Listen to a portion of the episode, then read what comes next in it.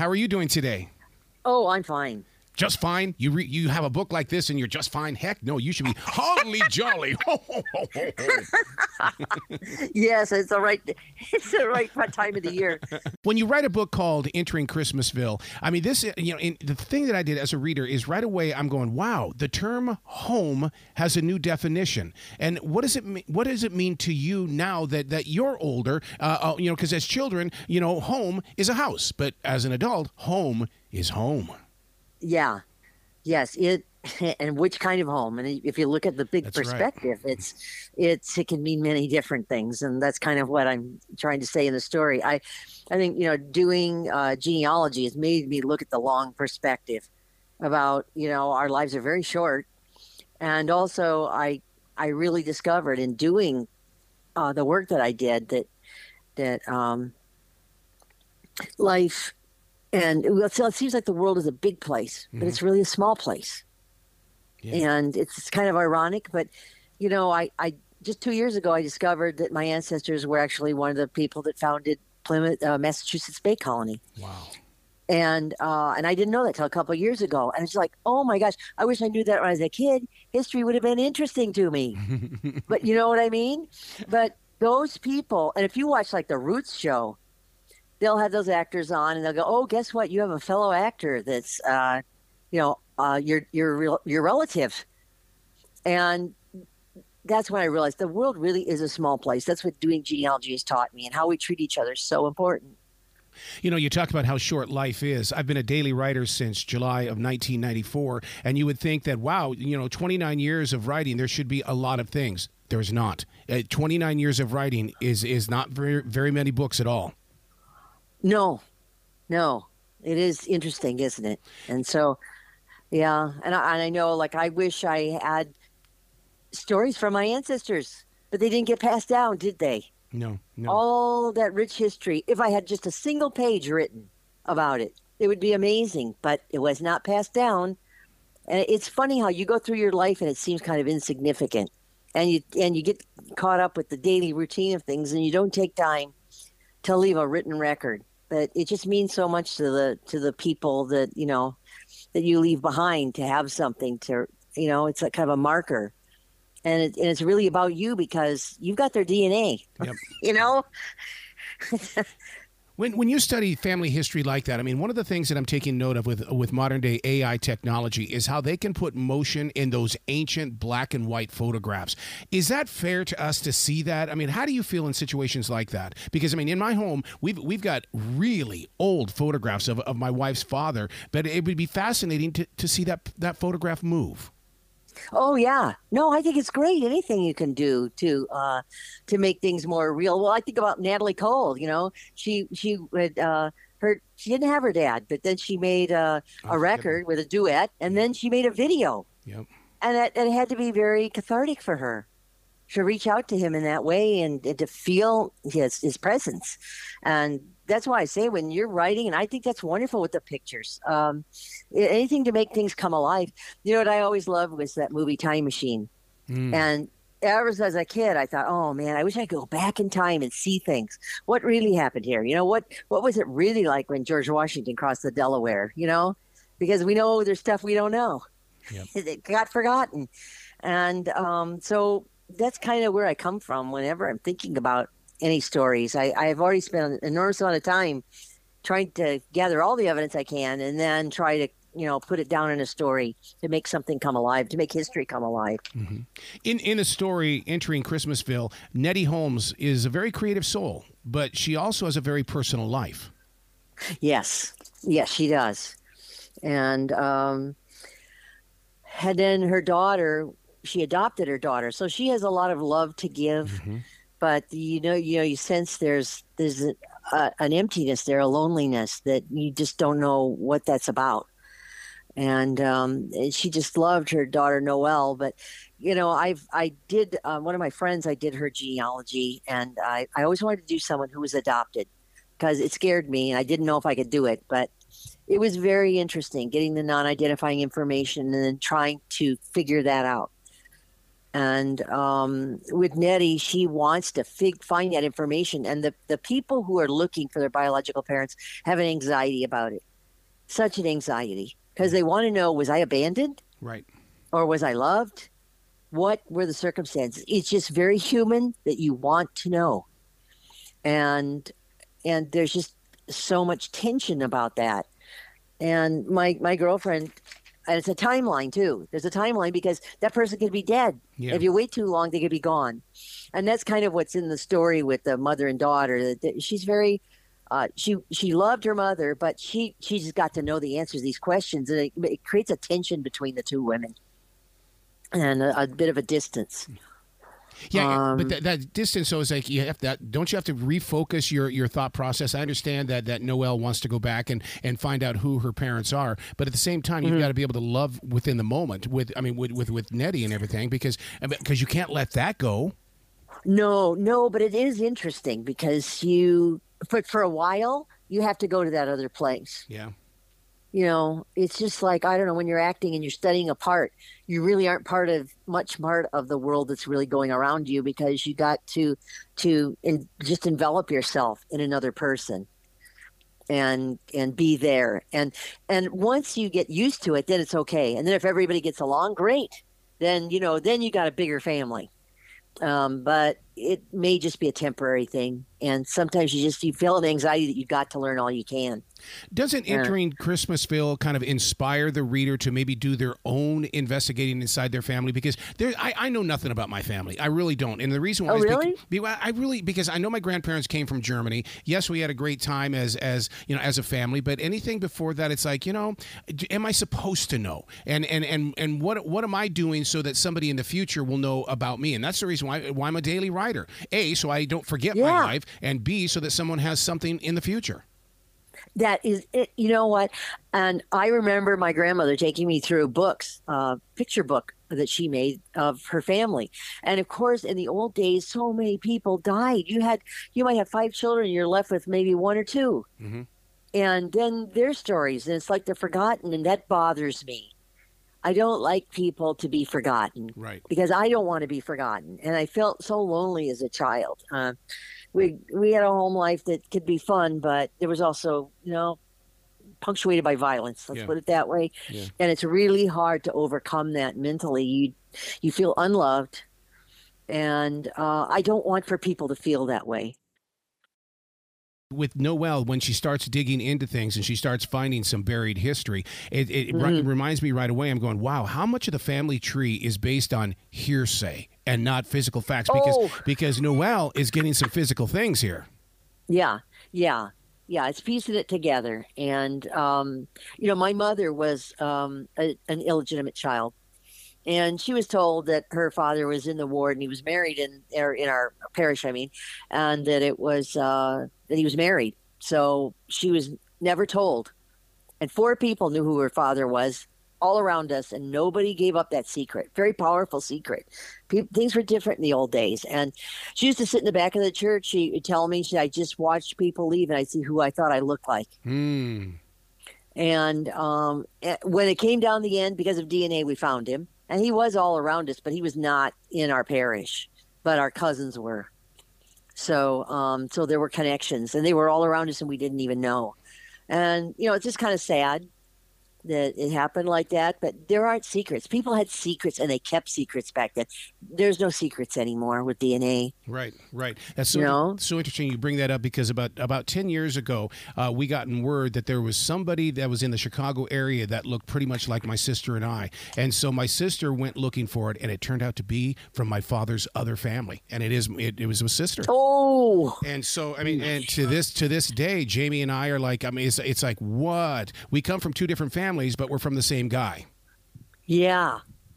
Crazy. It is crazy, but once again, it's all based on hearsay. Her version of the story versus my version of the story, and and we crash. And that's why books like this are so important that that people take them in and really study the word home. Yes, yes, and it's and it's Christmas, and Christmas yes. is about love and home. That's ultimately what it's about, not the presents and all the other stuff. It's about being together, and uh, that's why I always like the Grinch story that we grew up with when we were kids, you know. And it's a, it's amazing. He, you know, they get, you can take away all that stuff, but you're not going to take away the spirit of someone. Or you see that in people that lived through the Holocaust, and yet they came out and you know they're really tortured inside about many many things but they go out and live a very productive life and move forward with uh, you know positivity and it's amazing what how resilient people can be yeah where along the lines did you realize that you were going to make this a multi-generational book in the way that you know because there aren't too many stories like this and i think this that's very inspiring for a lot of people. It's like wow. Oh thank you. You know because we could talk about my grandmother we could talk about my mother we could talk you know i mean it's just amazing on how how how evenly balanced this story is. Oh thank you. I really appreciate that. Um yeah you know um well, I think, you know, women usually are the people who keep the stories. Not always, but women have so many feelings, you know, about these things. And, uh, you know, in my experience going collecting genealogy, the men usually aren't the least bit interested, but there are men who are.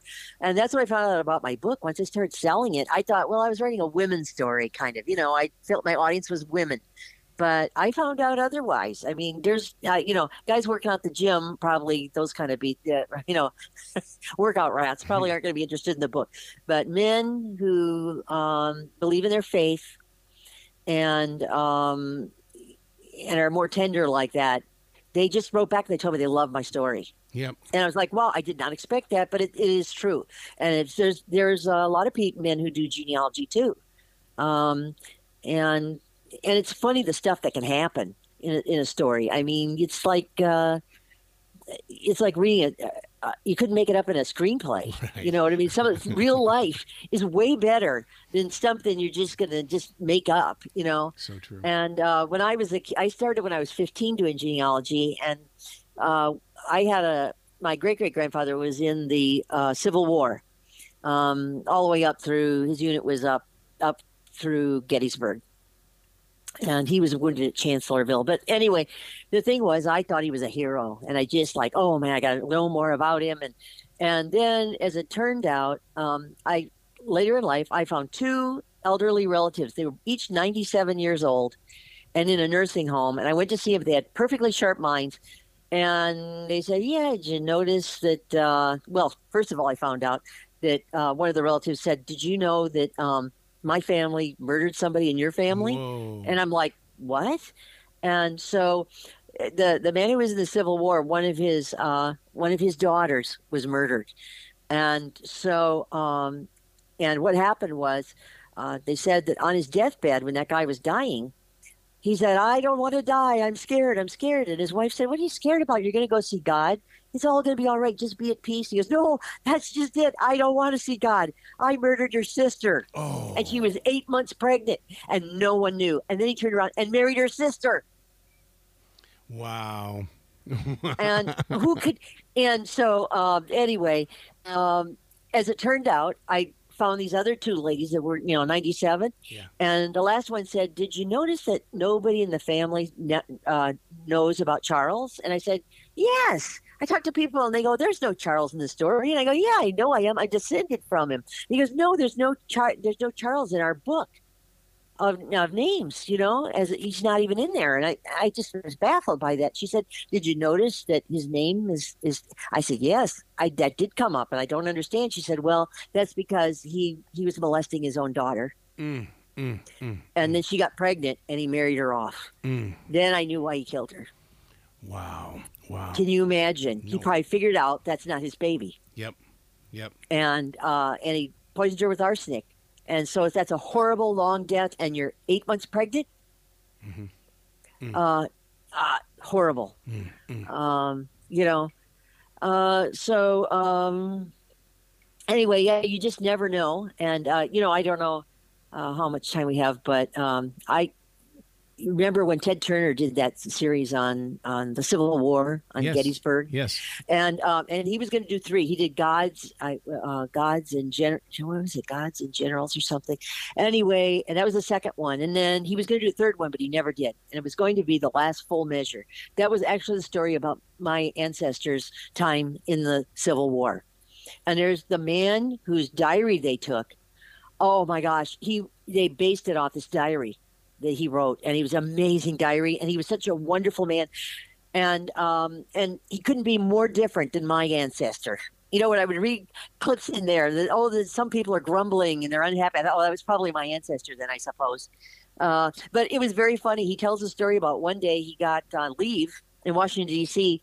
and he thought I'm going to walk over and stand on the White House lawn so I can tell my parents I stood on the lawn. You know, they'll be so excited. And he said I was standing there and all of a sudden the front door opened and it was Abraham Lincoln and he came out and picked what? up a newspaper. Wow. And he and he was just standing there. He was just in awe. It's like, oh my gosh, he came out, picked up the newspaper, and the guy and Abraham Lincoln waved to him and he said, "What unit are you in?" And he said, "Oh, the First Minnesotas. Oh, they're the best fighters we've got." and yeah, he talked to him for a few minutes. He said, "Now, young man, I got to go in. I got a lot to do." And he goes, "Okay." And and he he was leaving the White House. He threw his hat in the air and he was yelling like, "Yippee!" He said, "I can't believe I'm going to be able to tell my family I met Abraham Lincoln." and uh, you know, even though my ancestor was a disappointment, I love that man, and I always wanted to do a story of it. So I thought it was funny that Ted Turner never did do it because I would like, I'd love to do that story. Wow, it's very interesting. Wow. So you know, real life is so much more interesting. And uh, uh, even though my characters are fictional, it's really kind of based on my work doing genealogy. Yep. So uh, when I was a kid, we'd drive up to Elkport, and that's where my ancestor was from. And he went to that church that I have pictured in the book. And uh, that's the only thing that really survived the uh, the tearing down of the town. There was a flood, and so that's why it's a, Elkport is a ghost town because they tore everything down. But uh, some of the local people saved the church, wow. and it's a beautiful little church.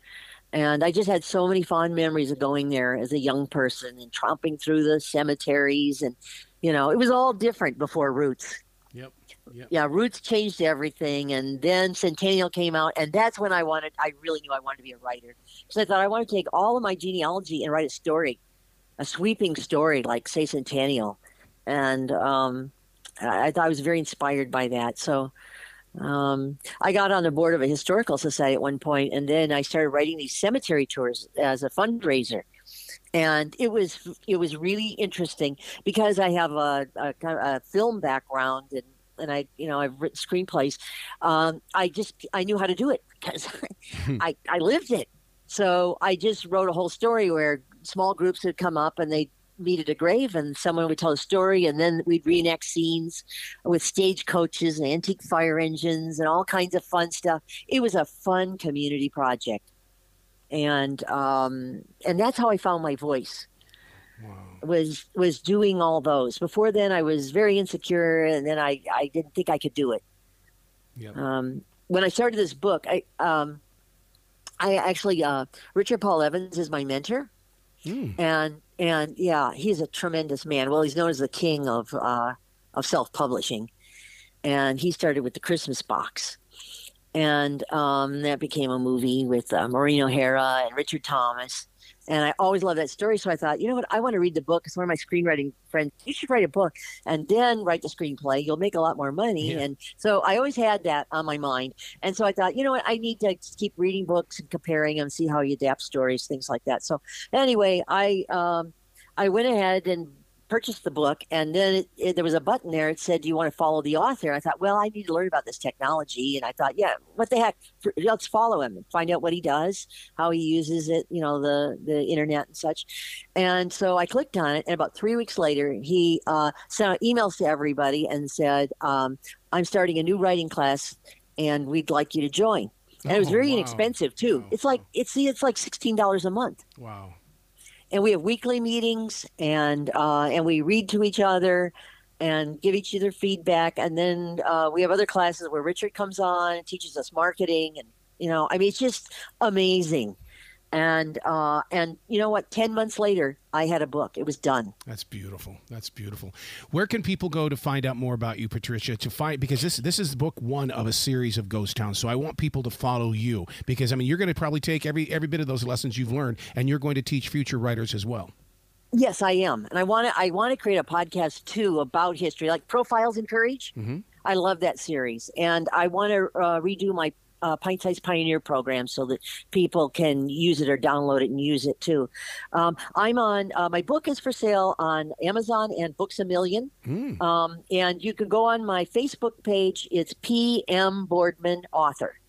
And you can contact me there. And if you want an autograph copy, you can contact me from there and I'll, I'll mail it to you uh, personally. Um, so anyway, that's how you would contact me. And I, thank you so much for letting me come on. Absolutely, because I expect to talk to you when book two is ready to go. I don't want to rush you, but but we got we're going to have to get it No, booked. no, no. It's it's going to be about Utah. The next story is going to be set in Utah in a Oh, ghost town is a mining town during the Depression. Wow, that's going to be a good Yep. one. That's going to be a good Yeah. one. Well, excellent. Thank you so much. Well, you I be- love your energy. You be brilliant today, okay?